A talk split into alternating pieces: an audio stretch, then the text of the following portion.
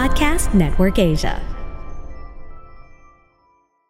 Hello! Welcome to Happy Spouse, Happy House. Ako po si Coach Novi.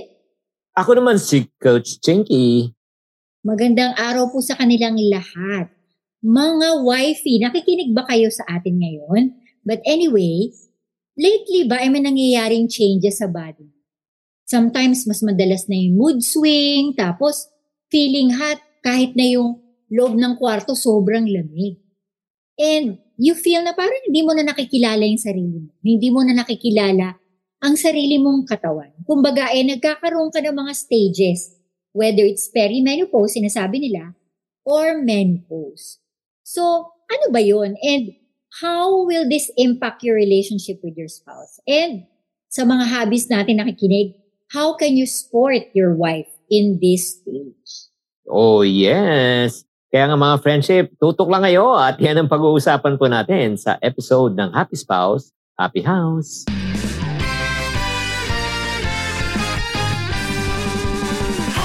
Welcome to Happy Spouse, Happy House Podcast. Ako po si Chinky Tan. Ako naman po si Coach Novi. Nandito po kami, building strong relationship, one family at a time. Dahil kami ay naniniwala, bawat pamilya may pag-asa.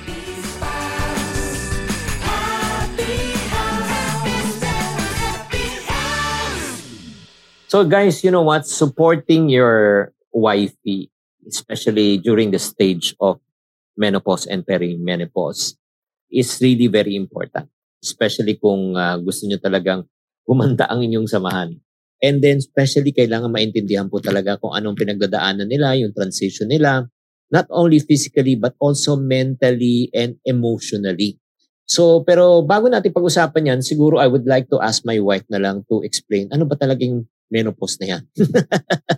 ah, actually, mahal, madaming stages yan. Tatlo. Oh. Perimenopause, menopause, saka postmenopause.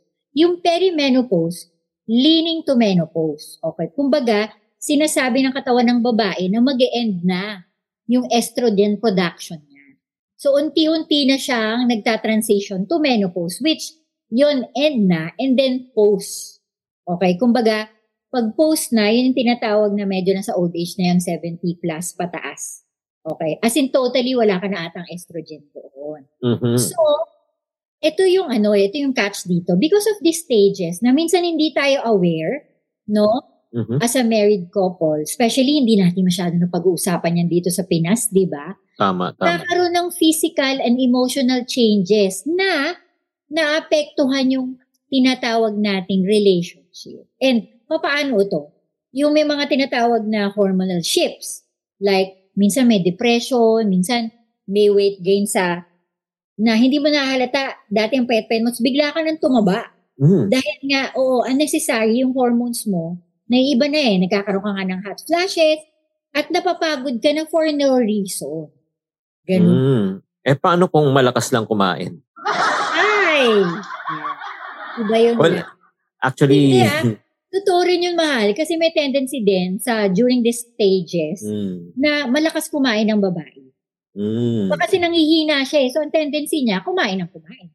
Pwede rin yun. Well, actually, kaya nga ito yung challenge, no? Pag hindi naintindihan to, so imbis na suportahan yung misis, baka kainisan pa. And I've seen a lot of relationship and marriage, no? Parang sinasabi ni mister, parang nagbago misis ko, parang hindi ko na siya kilala, bugnutin na siya, hindi ko naman Mm. pwede, ano, parang hindi naintindihan eh. Kaya nga, ito lang ah, by the grace of God, actually, my wife, eh, probably, ikaw na magsabi, anong stage mo na? Well, for me, because I'm 49 years old, nasa perimenopause stage pa. Pero ito ha, teka muna. Nagsabi ako ng edad, pero hindi ko pwedeng sabihin na, od, ganito yun, no? Iba't iba po. Meron akong alam na mga babae na totally hindi nila nararanasan tong physical and emotional changes. Mhm. May iba na talagang lahat nararamdaman. So, depende po yun. So, on my end, nasa perimenopause stage po ako. And tama po yung sinasabi ni Chinky, no, na Mm. very challenging tong stage na no. That's why I really appreciate Chinky for being educated about this. So, gaano ka-importante ito, mahal, no, na na-educate ka about this? Yeah, it's important because this is where I understand na kailangan ng extra patience, extra understanding, and extra active listening. Ulitin ko ha. kung may kung may ma-order kayo sa Mercury Drugstore ng patience, understanding, and active Really? listening, umorder ka na ng marami. Alam mo, kasi if you do not understand, try to understand, and you have patience, alam mo, you will get irritated. And you will feel na parang napaka-arte-arte naman.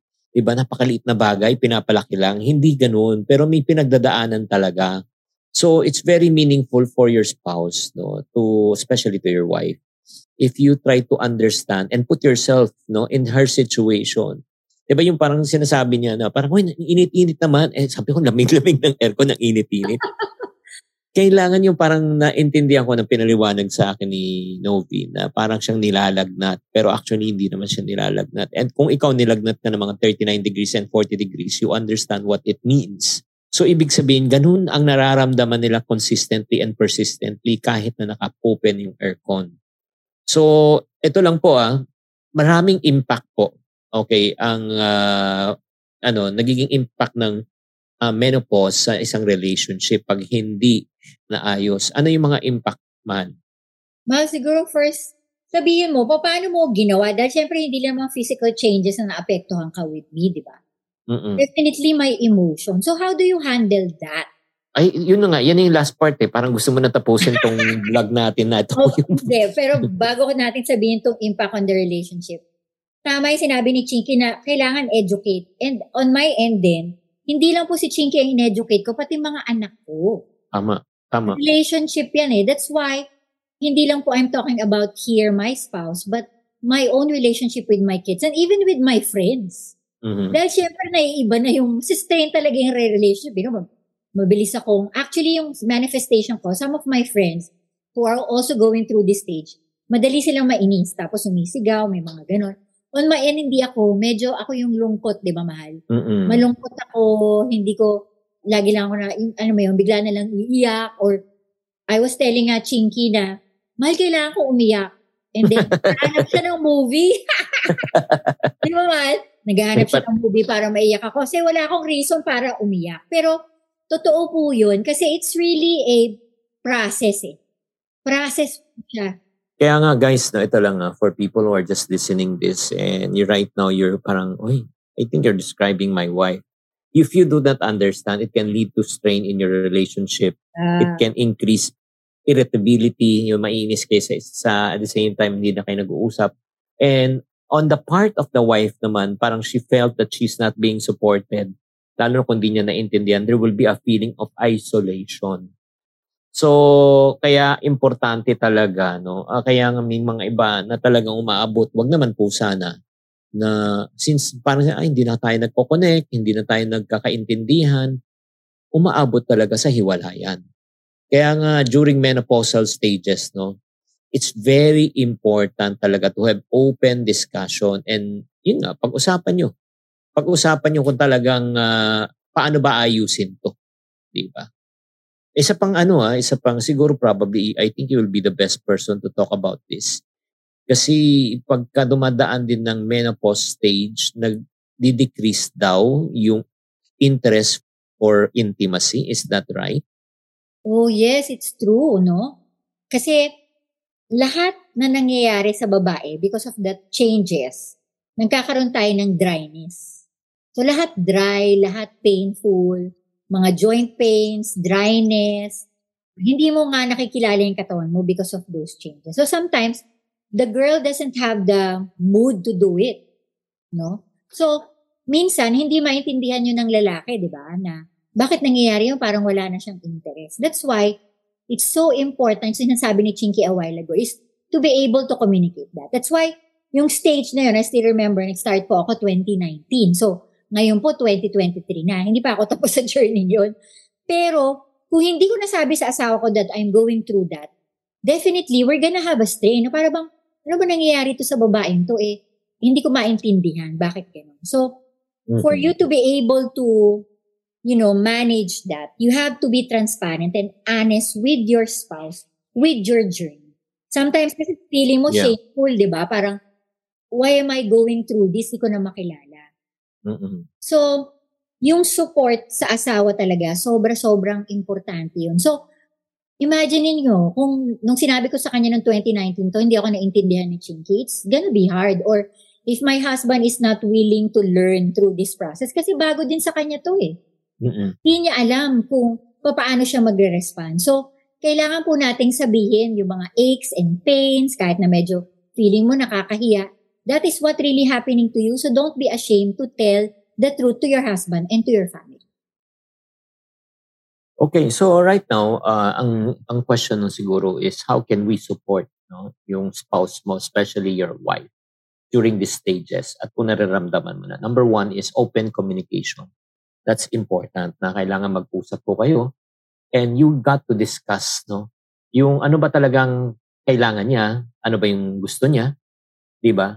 It's important kasi na maintindihan mo kasi iba-iba yung approach sa ibang tao eh. Probably for some people it's more empathy, 'di ba? It's more of uh, physical touch, it's more of yun nga helping her to go through it. And then ang importante is also the willingness to understand and adjust to her experience right now. Parang yun nga, it's a new stage eh. It's it's part of marriage. Kaya nga that's number one, communication. Number two, kung talagang hindi nyo talagang uh, maayos talaga, kailangan nyo ng counseling, di ba? kung talagang hindi kayo na magkakaintindihan na at nagkakaroon kayo na ng concern with regards to your relationship, kailangan nyo na ng probably ng isang expert or someone that you really trust that can help you to navigate and understand each other. And ito lang, let me be blunt about this, especially kung yung sex life nyo, intimacy nyo ay bumaba na po. Diba? Kailangan maghanap kayo at uh, mag-usap kayo ng ways on how you can really mutually satisfy and uh, be able to meet the needs of each other. Di ba? Especially pag may pinagdadaanan. And I hope that men also will give space to your wife kung let's say hindi niya talaga kaya dahil may nararamdaman na siya. Mahal, meron ka bang pwedeng idagdag dyan? Yes, no. Siguro I think one of the things that, especially kung nakikinig ang mga hobby natin ngayon, one of the things that your wife needs is kailangan ma-feel niya na safe siya dun sa environment. Panagsabi siya ng journey. Mm-hmm. Kasi, biruin niyo ha, pinagdadaanan na niya lahat ng aches and pains, those body changes, at sinasabi nga niya na, hindi na niya makilala yung sarili niya, no? She needs a deeper understanding on this level. And, marirealize niya na, ah, kahit na ito yung gawin ko, maging safe pa rin ako dahil naiintindihan ako ng asawa ko. So, I think mga hobby na nakikinig sa atin ngayon, have the willing to, ano, willing mind na ma-educate kayo dito. Hindi lang yung wife mo. Check kayo mm-hmm. sa internet. And not only that, go to a practitioner that you Tama. trust. Kami ni Chinky, we have a good friend na gusto ko i-shoutout dito, si Dr. Karen Carnero. Talagang pinag-uusapan namin. Iba kasi yun eh, na nagtitiwala ka. Yung iba naman, tinatawag nila para ma-manage mo yung menopause na yan or yung perimenopause may tinatawag na HRT. So, dapat pag-usapan niya yan bilang mag-asawa kasi iba din yung effect niyan sa katawan ng babae. So, you have to gauge kung ano ba yung what works for you bilang pamilya para yeah. hindi ka naman laging oo nga, nandyan na yung mga symptoms. Pero kailangan mong i-manage and you work it out because there is still hope. Okay? Hindi siya forever na mangyayari sa buhay mo, but it is a season that you need to embrace it with your family, especially with your spouse. Especially when you talk about HRT, no? Ibig sabihin niya, hormone replacement therapy. Kaya kung hindi nyo naintindihan, i-research na lang, i-IGMB nyo na lang, uh, para sa mga taong hindi uh, hindi millennials at di naintindihan ng IGMB, ang ibig sabihin lang po niyan, i-google mo, baby. Okay? so, yun nga, seek medical advice, professional advice, no, in order for you to get counseled. Pero ultimately, to end this ano natin conversation natin, no, I know we can open more topics, but you got to forge a new path together. Ako naniniwala ako, kailangan nyo ng partnership. Isuportahan mo yung misis mo. And if you create a mutual understanding, respect, and support, and by exploring yung mga uh, treatment options, if not naman kung ano yung dapat gawin, kung may nararamdaman ramdaman siya on how you should respond and adjust, I believe na you'll be able to, yun nga, go through this together and then support one another at magiging mas fruitful pa ang magiging marriage ninyo. tatandaan nyo that every journey is unique, no? just like what my wife is mentioning ago. So ensure that you engage in open dialogue and supporting each other in this life transition. Huwag kayong matakot. Okay, huwag kayong matakot. Oo, huwag kayong matakot na feeling nyo naloloko na sa nyo. Hindi yun. But what I'm trying to say here, kami ni Chinky, na ang buhay ng, you know, couple, no, being married, parang season yan, di ba? Parang spring, di ba? Mga ganon. Winter, uh, summer, may, may mga seasons yan. So, sa season ngayon, ng ganon ng asawa mo, like your wife, you have to be supportive through whatever storm he is taking through. And, trivia lang po ah, uh, we're focusing with menopause right now, pero meron din tinatawag po tayo sa mga lalaki na andropause, di ba mahal?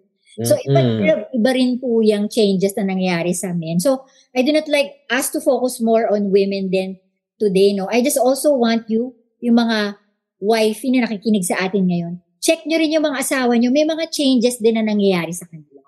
Pero hindi nga lang malalaki, no, na katulad natin. But you also need to be supportive where they are going through.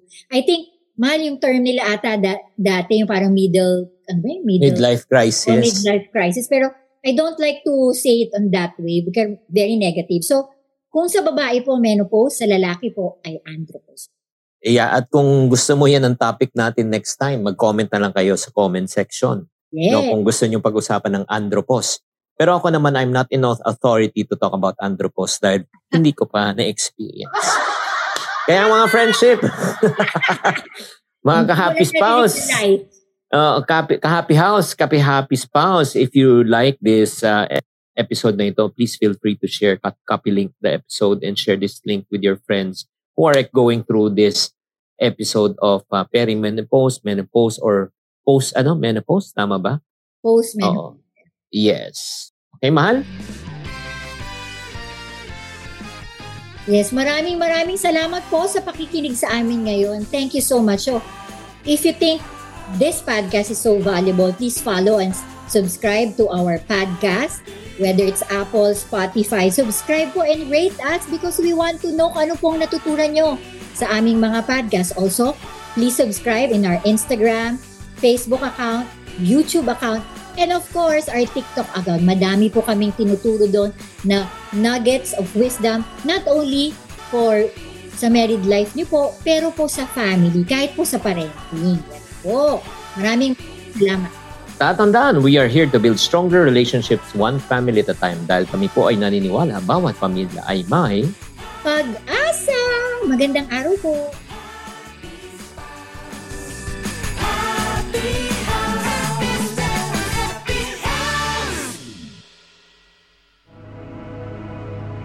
The views and opinions expressed by the podcast creators, hosts, and guests do not necessarily reflect the official policy and position of Podcast Network Asia, the hosts of the program, or other programs of the network. Any content provided by the people on the podcast are of their own opinion and are not intended to malign any religion, ethnic group, club, organization, company, individual, or anyone or anything.